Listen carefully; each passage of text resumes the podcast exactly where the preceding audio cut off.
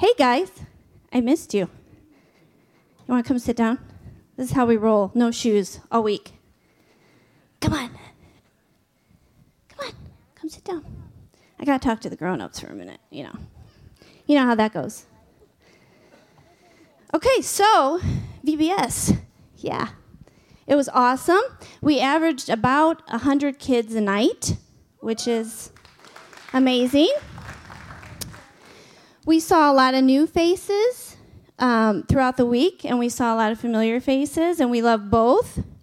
So we want to thank you guys for bringing your kids every night. Um, we know that that can be kind of daunting. Get home from work, get them out the door, bring the kids. Um, we want to thank all of you guys for all your donations. That was amazing. We could not have done it without all the donations that you guys provided, and also for praying for us. frankly, every night we need that. We need the prayer prayers. So we thank you guys for that too. Um, we have lots of people to thank. We need to thank our registration team, our decorating team. I mean, did you guys see the decorations? Just saying. Our food team, who fed you guys every night. Our games team, I think you guys liked those. Our drama team, which gets the story uh, across every night in a great way. Our preschool team, just say thank you very much for everything you did. And our crew leaders, our crew leaders, you guys stepped up to do amazing stuff this week. Not just come every night, but to really invest in the kids each night, to build relationships. That's what it's all about.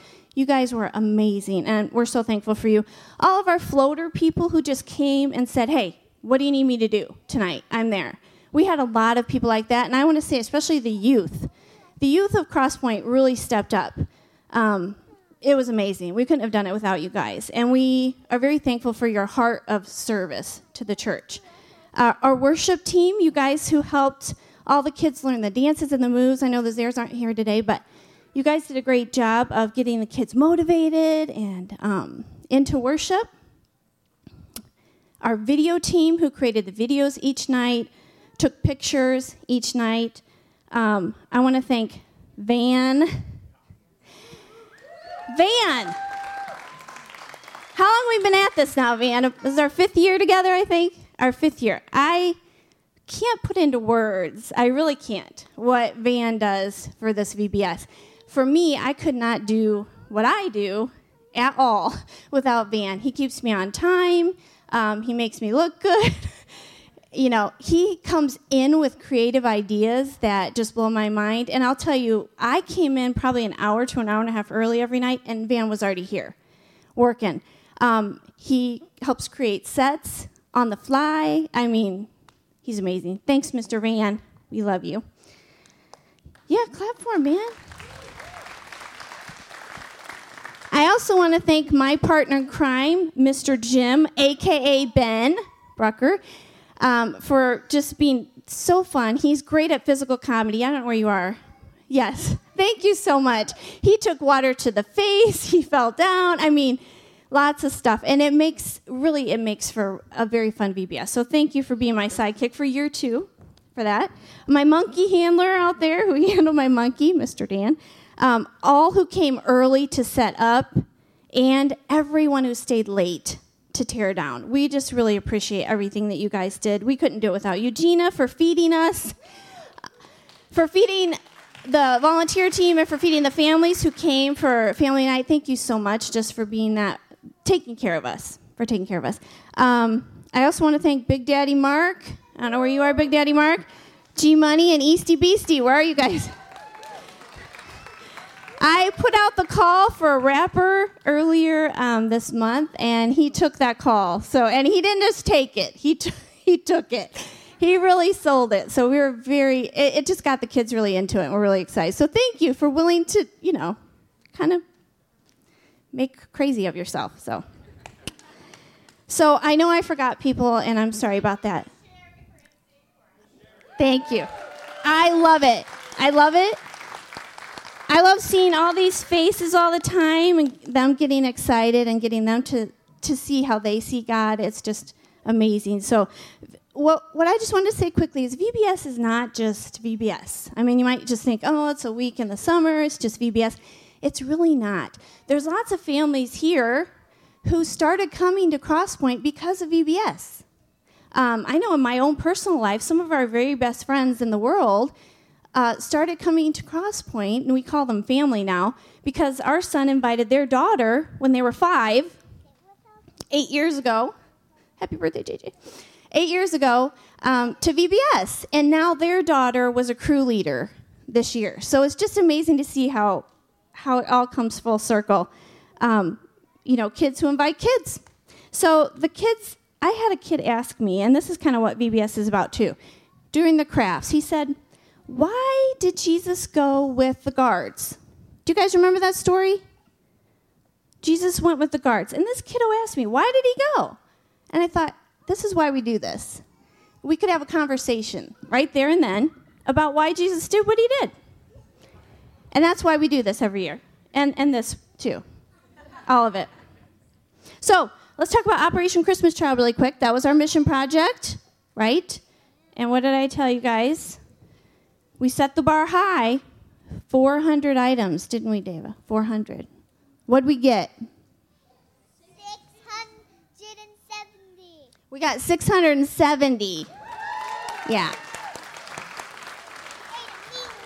Yeah. That is pretty awesome. So we started this weird, terrible tradition at Crosspoint where I will do and I will rope other people into doing something crazy if we meet our goal. And this year I said, and I roped Ben into it without really asking, I said we need a bug. Because we were on a deserted island and made sense. Last year we got slimed, Anna and I. So I said that, and what did I do? I ate a bug. And they picked the grossest bug out of the three choices, of course, the mealworm. Yeah, oh yeah. It was just as what you think it was. It was gross. It was gross. But I will do it for you guys because I knew you would bring all that stuff if I did it. So I did it. And it didn't go well for me, but that's okay. I would do it again. I would do it again in a second. So I want to ask you guys what was your very favorite part of VBS this year?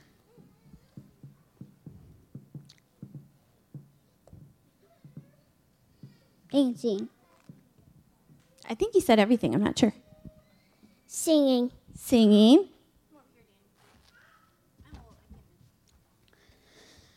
Snacks.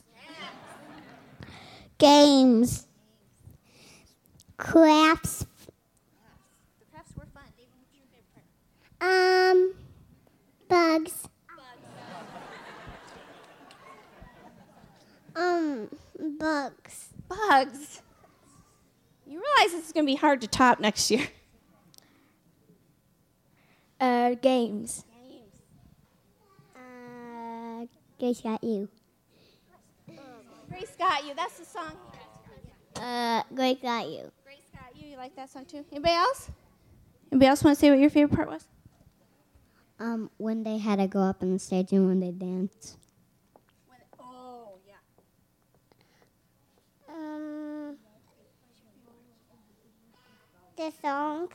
The songs. The bugs. The bugs. Okay. So Got you again. Grace Got You. Yeah, we did do a song called Grace Got You. It's our anthem for the school year. So you probably hear it on the radio by MercyMe. So if you want to do that with your kids, I'm almost going to guarantee you that they'll be rocking in the back seat.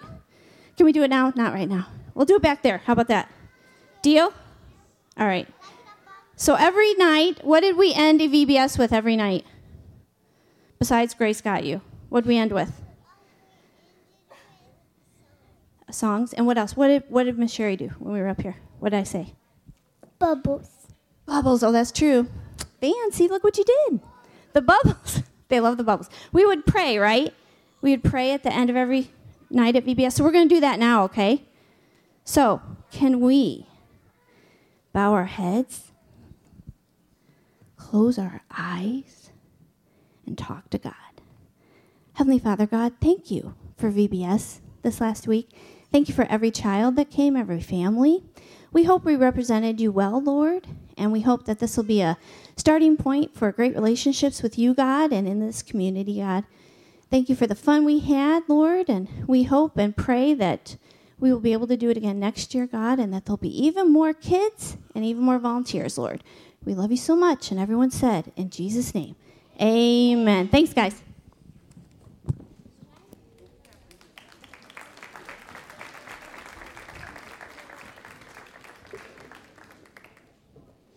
It's good to see future worship leaders up here and future members of the body that don't want to be on stage and want to serve elsewhere. Uh, it's good to see both. And it's good, I don't know if you noticed, but um, we do thank our preschool leaders, crew leaders, for wrangling children five nights in a row and, uh, and to be loving them all throughout the week. If you have a Bible, uh, open it up to, we'll be in John 10, and then we'll go to Acts 20 for a little bit, and then we'll be in 1 Peter 5. So that's kind of the order. We'll start in John 10, and then we'll get to 1 Peter 5 at the end of it. Happy Father's Day to all you men. Uh, before you leave, uh, we want to uh, give those who are 18 or older a gift. And so make sure you walk out, uh, whether you're a dad or not, with that gift. If you are a student here, uh, we will give you a gift if you linger around in fellowship for a little bit and we have enough left over. But we have 100 uh, Uncle Bob gift cards that we want to give out to, uh, to guys today. So make sure you get one of those before you walk out. Our first impressions team is going to be handing out the connection card booklets. So if you're a guest with us, fill that out, fill the gray section out. Uh, last week, Pastor Eric talked about baptism. If that's the next step for you, mark that box, and we'll be in contact this week and uh, follow up with you in that way. Today, uh, we continue in our series called Together, which lasts throughout the summer, culminates in our 15 year anniversary at the end of August. The underlying thread throughout this series is this that what does the New Testament teach us about life and ministry in the local church? How does it call us to live? How does it call us to believe? How does it call us to relate to one another as well as the, the world around us? Too often we make assumptions on what life in the church should look like rather than looking to Scripture as our authority, as our guide. And the idea of God's people together is throughout the New Testament. In any picture or analogy of the church that we see, together is there. It is never independent and isolated, it is always dependent and together. And if we're honest, that kind of grinds at some of us because we're Americans. In less than a month, we're going to celebrate Independence Day. And I most certainly have nothing against our nation. I love our nation. I, I, I, love that day. I love to be able to celebrate. It's our nation's birth, grilled meats, fireworks. I love that day. But there's something in us, both in our uh, self sufficient natures that we are born with and the nurturing that we have experienced, that we go, no, we're not dependent on anything or anyone. Some of you have a family member or a friend who kind of chides you, saying, well, your Christian faith is just a crutch. Like you can't stand on your own without it. And they are implying that the greatest achievement is for a man or woman to live inter or live independently, self-sufficiently and isolated. That that is the pinnacle of what it means to be a man or a woman. And yet the New Testament gives us a vastly different picture. It is a picture of dependence upon the Lord and together with one another in the church. Interdependence rather than independence. And the subject that we're looking at today is countercultural as well. You get that idea throughout the series, but today the title is Together We Follow. And the idea of follow implies authority, that someone is leading another person or persons, and apart from the grace of God in our lives, we are born with attitudes that say, I'm going to follow myself. I'm going to call the shots. I'm going to be my own boss. I'll do what I want to do. Whether you're a parent in here, whether you work with the next generation, Maybe you experienced this at VBS this week as you served, where you're around younger kids. You've interacted with children who do not naturally follow. When you say, come here, go there, start this, stop that, their first inclination is not to follow. This is not just true of a younger generation, this is in all of us. The sin nature that we're born with, and to follow, though, is the essence of what it means to trust in Christ.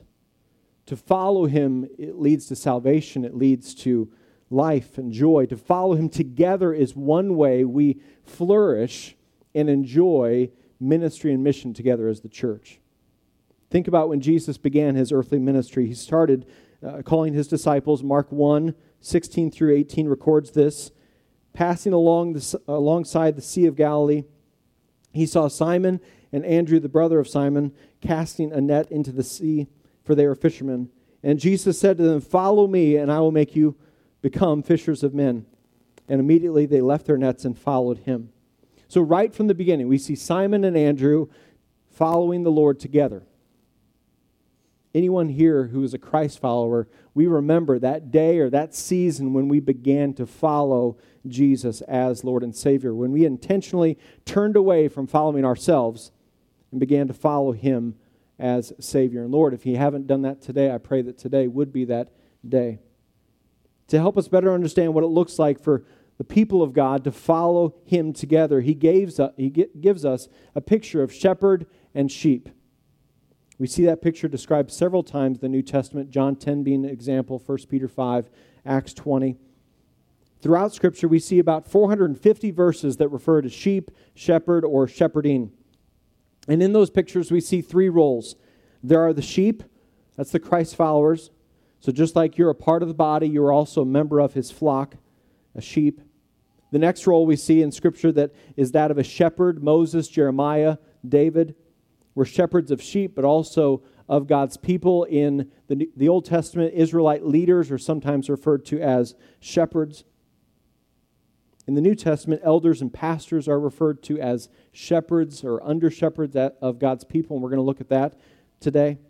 And finally, the other role that is talked about in this picture of sheep and shepherding is that the Lord is the ultimate shepherd, good chief shepherd. Psalm 103 says this Acknowledge that the Lord is God.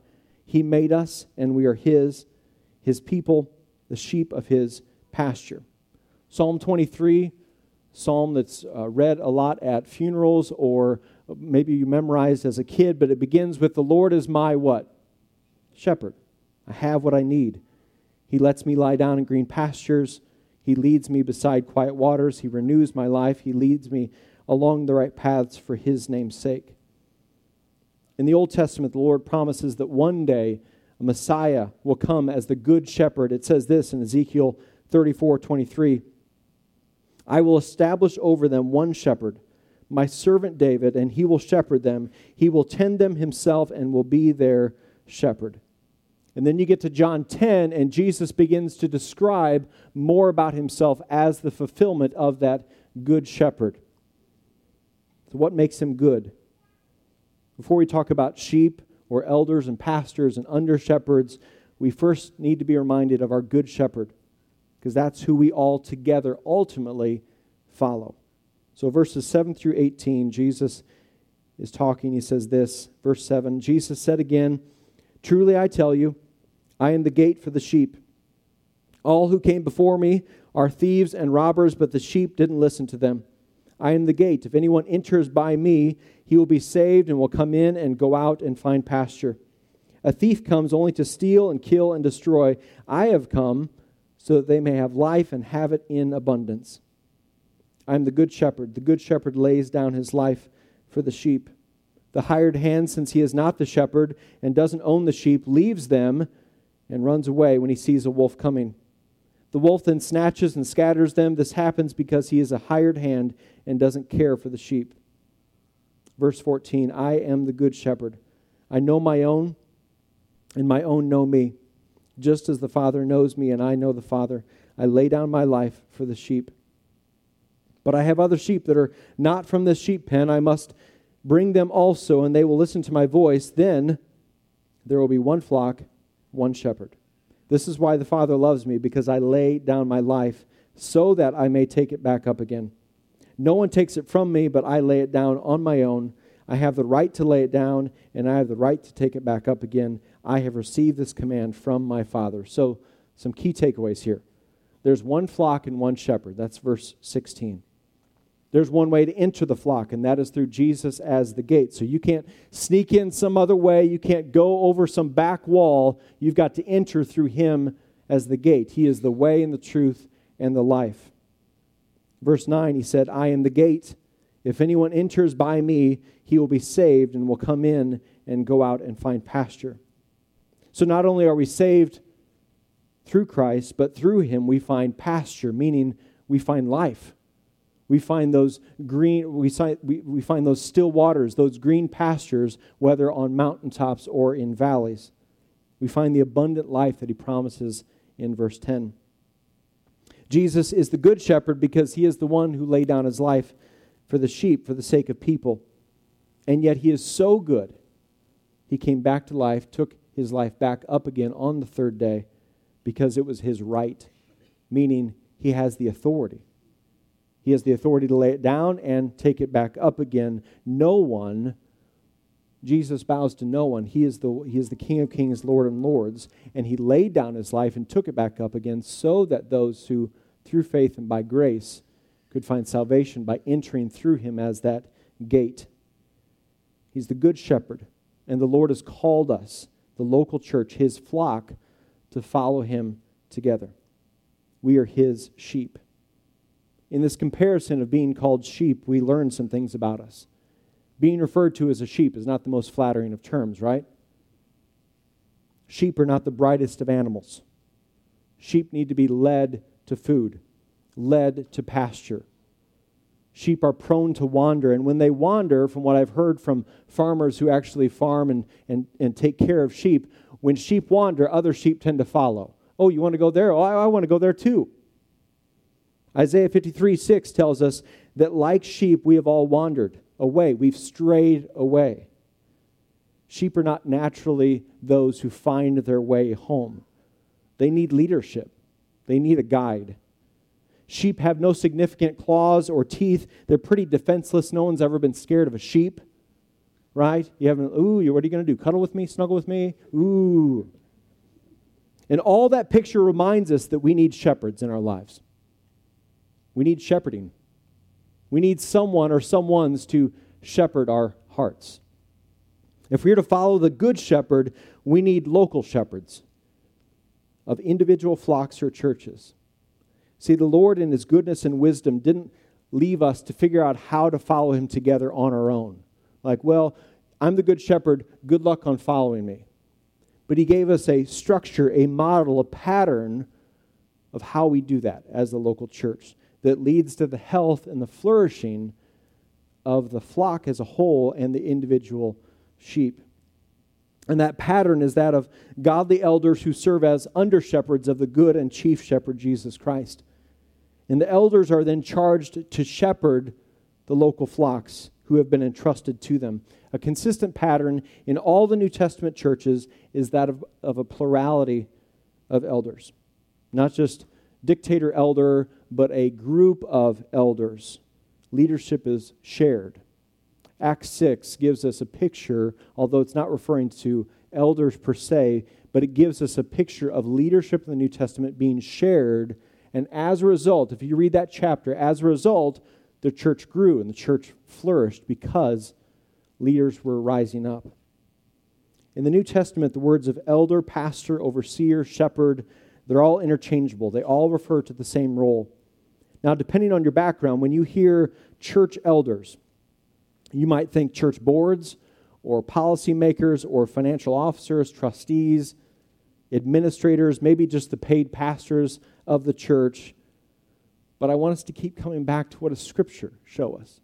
Not what, not what does our experience show us or what do our assumptions show us, but what does Scripture teach us? And so, who is qualified to be an elder? Well, again, we, go, we come back to the scriptures to define those qualifications. Much like King David was anointed as the future king of Israel, he was anointed because the Lord looked at the heart, looked on the inside of him, looked at, his, looked at the inner character of him. The New Testament, in, in that same way, the New Testament primarily puts its emphasis on the leadership or on the character of the leader. Do leaders have to be competent? Yes. There are skills to leadership. But the primary emphasis of the New Testament is on the character of the leader, his way of life, his heart, his heart for the Lord. The qualifications are listed in two places 1 Timothy and Titus. And so, just really quickly, I want to go through some of these. An elder must be above reproach.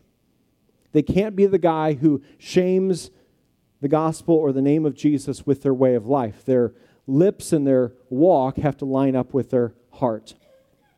A husband of but one wife. Does that mean he has to be married? No, the Apostle Paul wasn't married. This does mean, though, that if, he, if, if he's married, he's faithful to his wife. He is a one woman man, is what is the definition or the meaning behind that. So if he's single, he's fleeing sexual immorality. He is, if, if by God's grace he would get married someday, he's walking in a way that honors his future wife. Temperate. He's sober minded and alert. He's not going to be carried away by passions. He's able to think and react well. It is not, I'm going to react and then think about it later. He's self controlled. He's not a hothead. He's got control over his tongue. He's not flippant, flippant in his words or his actions. He's not blowing up at work, blowing up at the waitress, blowing up at the driver, blowing up at his TV when his sport team is not doing well. He's prudent. He's wise, discerning. He's practical. The next word is respectable. The idea that as people see his way of life and interact with him, people respect that. Hospitable. He engages the lost world around him. He understands that all that he's been given is from the Lord, and he's been entrusted to manage or steward that for the Lord's purposes and not his own. So he welcomes both believer and unbeliever into his home. He is hospitable. An elder must be able to teach. This means they're able to read, study, and teach Scripture, whether that be to one on one, small group, their own children, to a church at large, whether it be on a Sunday morning preaching or in another capacity. Not given to drunkenness. An elder can't be addicted to substances. Nothing has control over his life other than the Holy Spirit.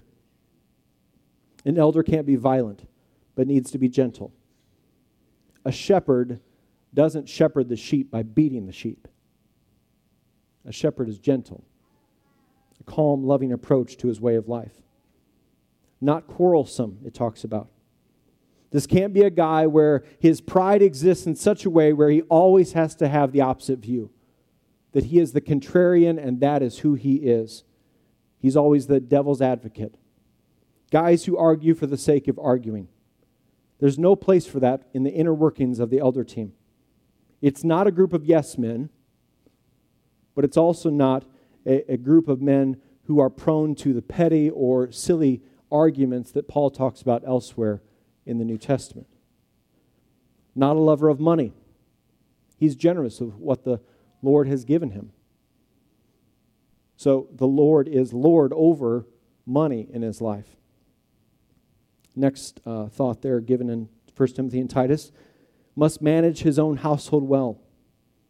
Once again, if he can't serve his wife, his children, and lead and love at home, if he can't shepherd at home, then he cannot lead and love and shepherd in the local church. He first has to do it at home as a way of life. He can't be a recent convert. There has to be some maturity to his faith, or else the idea of him being an elder is going to puff him up with pride or his, his understandings, his beliefs, and convictions of Scripture are not going to be fully formed, and then they're going to potentially deviate from the truth later on. He needs to be well thought of with outsiders. So it can't be a guy where people find out he's an elder of a church and they go, Really? Huh. Really? Uh, that's surprising to me. So, in their day to day lives, how they do business, how they interact with their neighbors, how they interact with their kids, their spouse. When they hear that this man is an elder, the world around would say, Yeah, makes sense. Other characteristics include that he, he loves what is good, he's upright and just, he's disciplined, he's fleeing sexual temptation, pursuing holiness, he's not overbearing. In other words, he'll listen more than he'll talk. He holds firmly to the message of Scripture. He's, his life is being built on the truth of God's Word. He's clinging to that truth and not deviating from it. This is who an elder is an under shepherd. Elders are godly men who love the Lord with all their heart, soul, mind, and strength, who love people as much as they love themselves, who love this church and the people who call this church home and love the people yet to be reached by this ministry and by this local flock. Elders also know they're not entitled or deserving of a position in a local church. So it's not like, hey, I've been here X amount of years, I've served in this, why aren't I an elder yet? If that's the posture, that's not an elder. That's not 1 Timothy and Titus.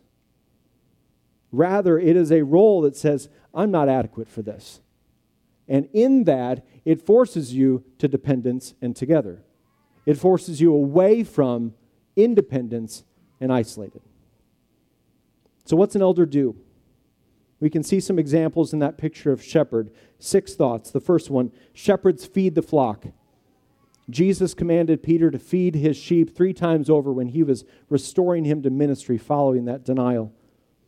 Shepherds give spiritual food to the flock primarily through the teaching and preaching of God's word on Sunday mornings, as well as equipping and encouraging the sheep to feed themselves during the week. Here's how to read Scripture. Let's read Scripture together. Let's feed from God's Word, not just on Sunday mornings, but as a way of life. Shepherds comfort and care for the flock. They bind up the injured. They comfort the broken. They care for the sick. James 5:14 talks about calling elders so that they could pray for you and pray for healing. Shepherds protect the flock. This is primarily about protecting from false teachers, false doctrine. Paul says this in Acts 20. He's giving this charge to the Ephesian elders before he leaves them, and he says this in verses 28 through 31 in Acts 20. Be on guard for yourselves and for all the flock of which the Holy Spirit has appointed you as overseers, to shepherd the church of God, which he purchased with his own blood. I know that after my departure, savage wolves will come in among you, not sparing the flock. Men will rise up even from your own number and distort the truth to lure the disciples into following them. Therefore, be on the alert, remembering that night and day for three years I never stopped warning each of you with tears. He's not saying if false teachers will come, but when they come. Teachers who will stray from the Bible being the Word of God, they will distort the truth, they will twist its life giving words to accommodate shifts in culture. This is one reason why, according to Titus 1 9, elders must be able to not only teach, but remain uh, sound in their doctrine, to cling to sound doctrine, so that they can protect. But an elder's job is not just to uh, keep false teaching from happening it's primarily about let's have good gospel, biblical teaching, true teaching that leads to life. Shepherds lead the flock. This is twofold. There's leadership of individual sheep. Elders must echo the words of Paul in 1 Corinthians 11 1, where he says, Follow me as I follow Christ, or some of your translations may say, imitate. Imitate my way of life.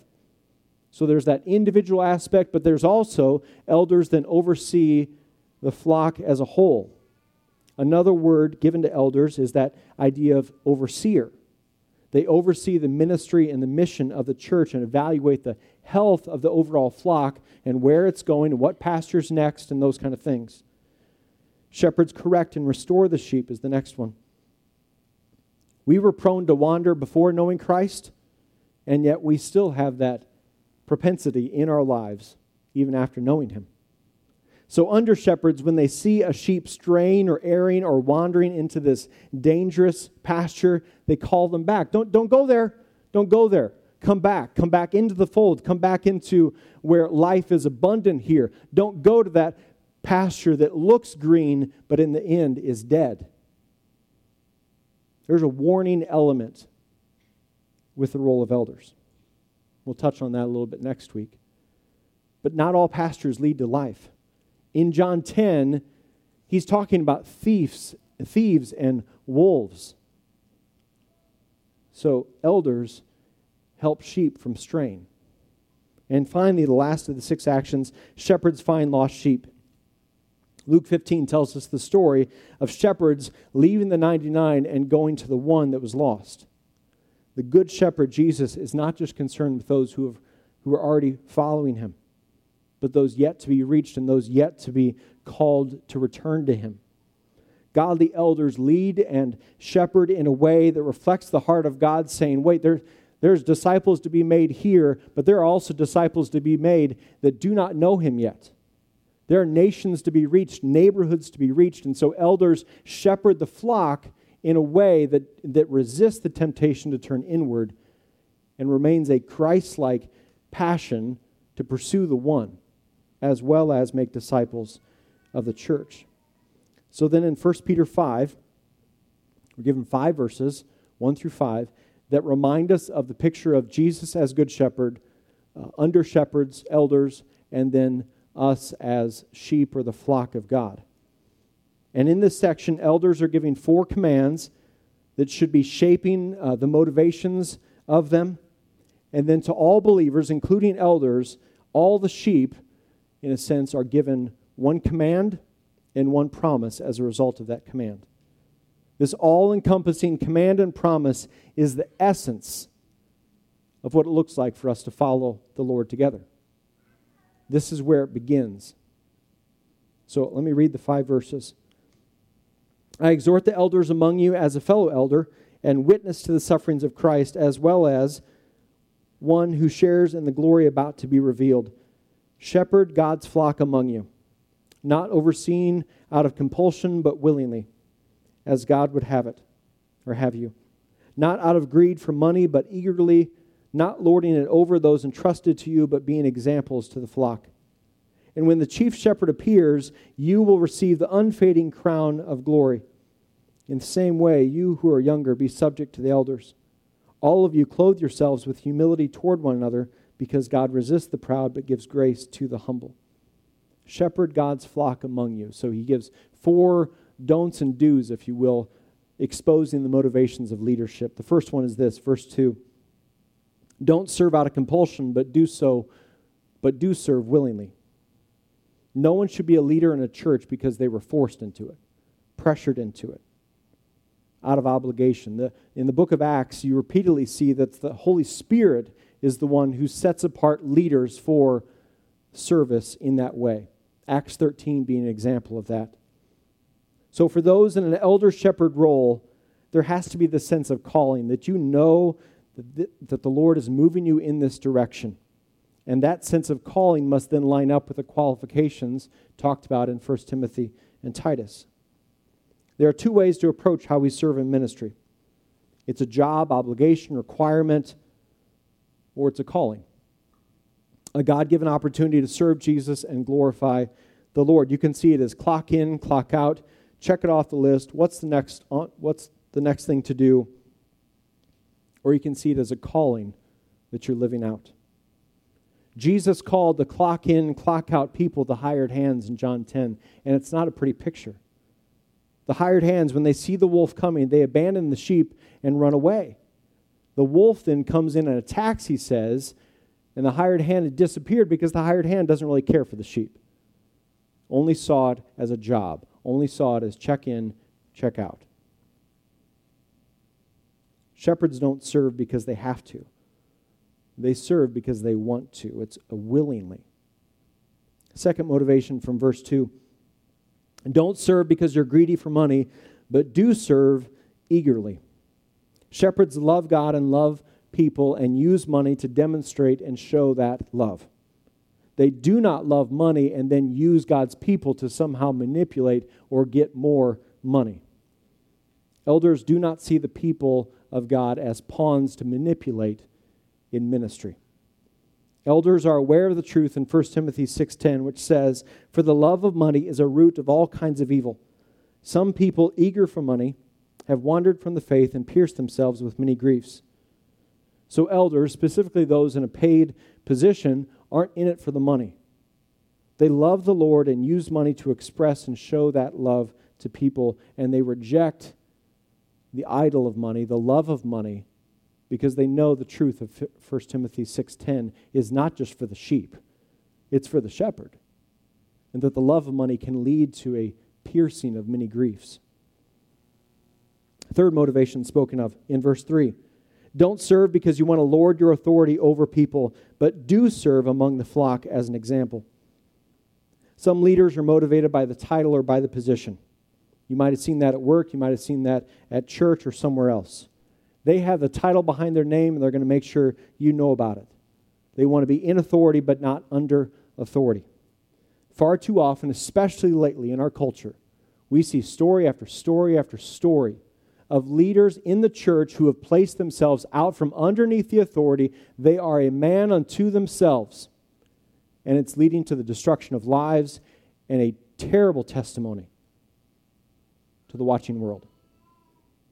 Domineering leadership is not reflective of the New Testament teaching on elders. It also doesn't lead to a healthy church body. The pride in us naturally wants to be in charge, to call the shots, to have authority. Or we want to be in power because we have some personal agenda or some faction we represent or some issue that we just really want to shove through. That's not loving the flock. That's not being a godly example. When leaders cease to follow, they cease to lead in the way of Christ. Leaders must be followers first. If we lead or serve because we want the power or the title, we won't be willing to be corrected. We won't be willing to be called out for something or told, I, I see this in your life. See, the elder team, we are among one another, giving, receiving, speaking the truth in love, iron sharpening iron. Proverbs 27 17. If you're out from underneath authority, if all you want to do is be in authority, then you never want your iron sharpened. You only want to go around with your flint and start sharpening other people. Elders must be able to patiently build consensus, listen to one another, handle disagreement, forgive, receive rebuke and correction, confess sin, value the wisdom and the plurality of wisdom that Proverbs talks about. They must be able to, to submit to one another, speak kindly and gently to one another, be patient with their fellow elders and the flock that they've been entrusted to. Are the elders in a place of God given authority in the local church and oversight in the church? Yes. Are they the ones who lead the church? Yes. Should that role of leadership go to their heads and their ego? Not at all. It should actually drive a sense of dependence and together a sense of humility. The elders are not just in authority, but also under authority. They should be learning and growing and being changed by God's Spirit and by God's Word as much as anybody else in the church. So the elders don't lead the church in a lording way, but in a follow me as I follow Christ. Because listen, you can't be an example from on high. A leader can't be an example from on high. A leader has to be an example as they are among the church. The last motivation, verse 4. Don't serve for the applause or praise of people, but do serve for the praise of the chief shepherd. One day Jesus will return. And among other things, he will reward with glory every believer who has served him faithfully. We live and serve for an audience of one. As much as a godly man doesn't aspire to the role of elder to gain authority, they also don't do it to gain popularity. Because what you'll find is that it's not always very popular. In the end, under shepherds want the good and the chief shepherd to be praised and glorified. And then finally, in verse 5, a command is given to all and a promise is made to all. He says this In the same way, you who are younger, be subject to the elders. All of you clothe yourselves with humility toward one another because God resists the proud but gives grace to the humble. So the command is clothe yourselves with humility toward one another. The promise God resists the proud and gives grace to the humble. Do you know what will destroy the flock? Do you know what will destroy the flock from within? You might have even seen it elsewhere. It's pride. Whether in the under, whether in the under shepherds of the sheep or in the sheep or in both, personal pride is the great enemy to us being able to follow the Lord together. Humility is the foundation, the character, the clothing that we must put on if we're going to follow Him in a way that glorifies the Lord. Under shepherds, whether current or in the future, clothe yourselves with humility.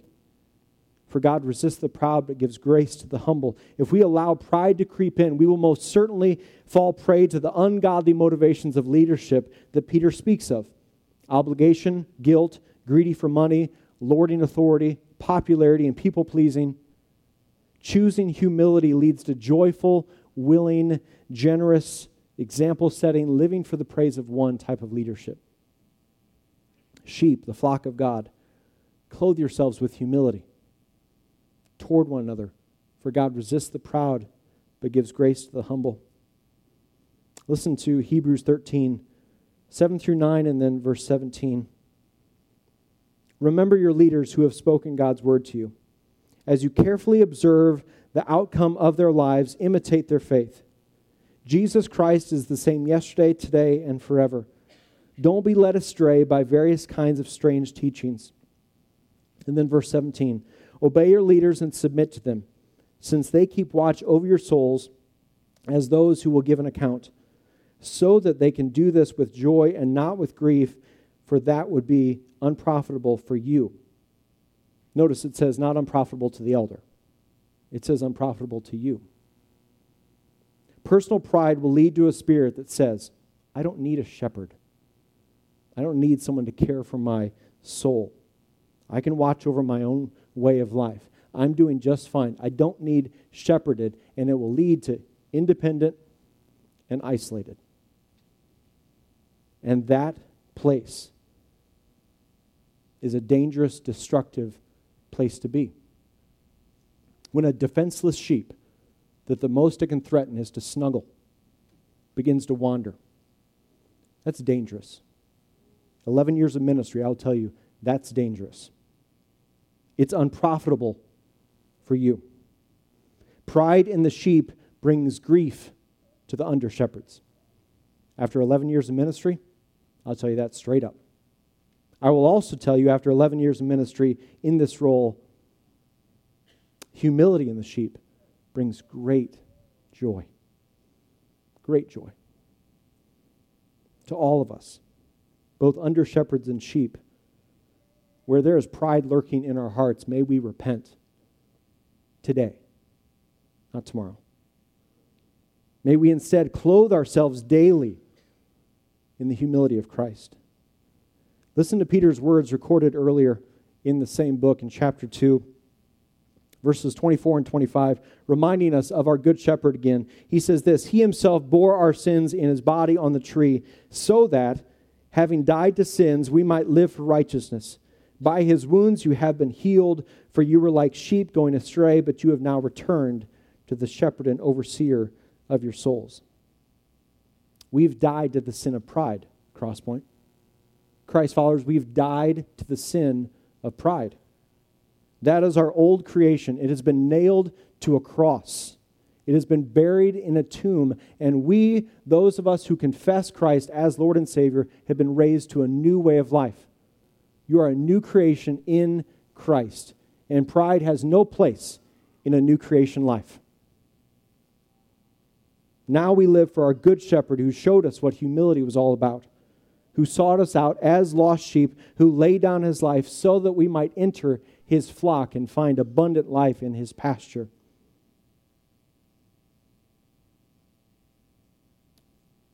We're going to give our offering now. We're not going to close in singing. But we are going to close in worship through giving and uh, reading scripture here in a minute. But one way we follow the Lord together is we give together. So while we give individually, I want, I want you to continually be reminded on Sundays as an opportunity for us to give corporately, together as the family of God, as the flock of God.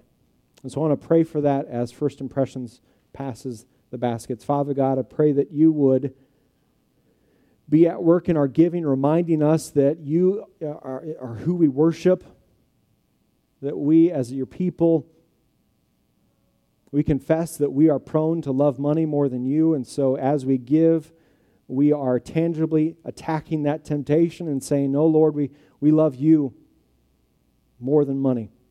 And so we want to use the money that you've entrusted with uh, entrusted to us to demonstrate that love to you. So teach us to trust, teach us to love, and may you be glorified in it. In Jesus' name, amen. So, like I said at the beginning, uh, all guys ages 18 or older, we have a gift for you. Uh, whether you're a dad yet or not, Um, if you're a student, hang out long enough and you might grab a card. But we have uh, one scoop gift cards from Uncle Bob's. Um, on Mother's Day, we gave away Mika's gift cards to the ladies. Today, we're giving away a similar gift with some strings attached. Okay, with Mika's cards, it was you need to go with other ladies or with your daughters or with other people to enjoy that Mika's moment, if you will. Same way with the ice cream. Men, you can't eat this ice cream alone, although it is always tempting to eat ice cream alone. Um, I, I just guess I can confess that right there. Um, so uh, you can't come home from work and like grab yourself a scoop of cookie dough and eat it in your car before you come home. If that's going to help your attitude, you can do that another time.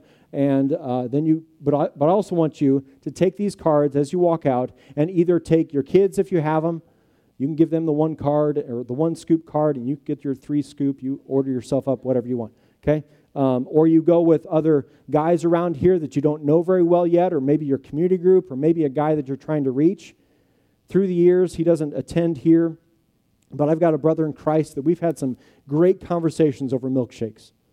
Right? So I'm just, we're trying to equip you and encourage you to not just see this as a gift, but see this as a tool or a gift to be used in that way to, to form community. All right? Um, I want to pray for you men, and then we're going to stand afterwards and read Psalm 100 together.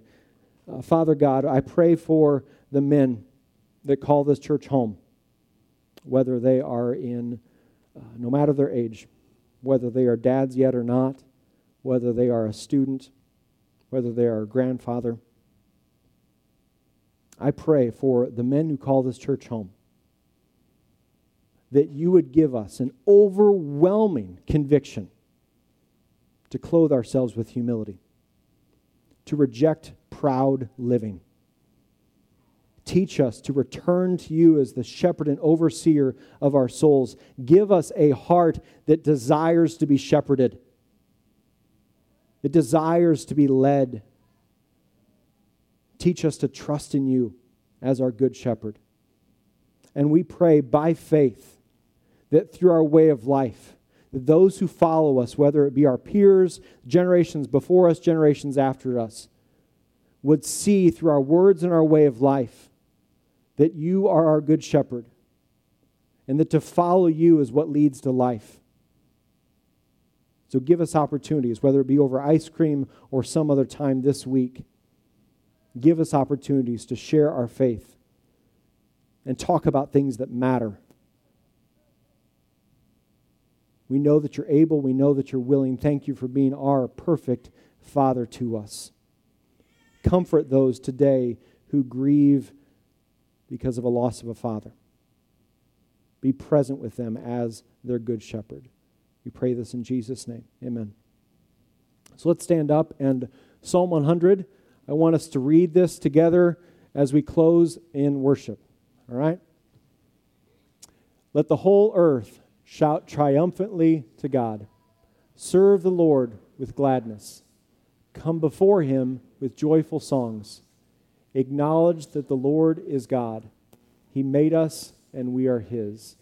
His people, the sheep of his pasture. Enter his gates with thanksgiving and his courts with praise. Give thanks to him and bless his name. For the Lord is good, and his faithful love endures forever his faithfulness through all generations. See you back next week. God bless.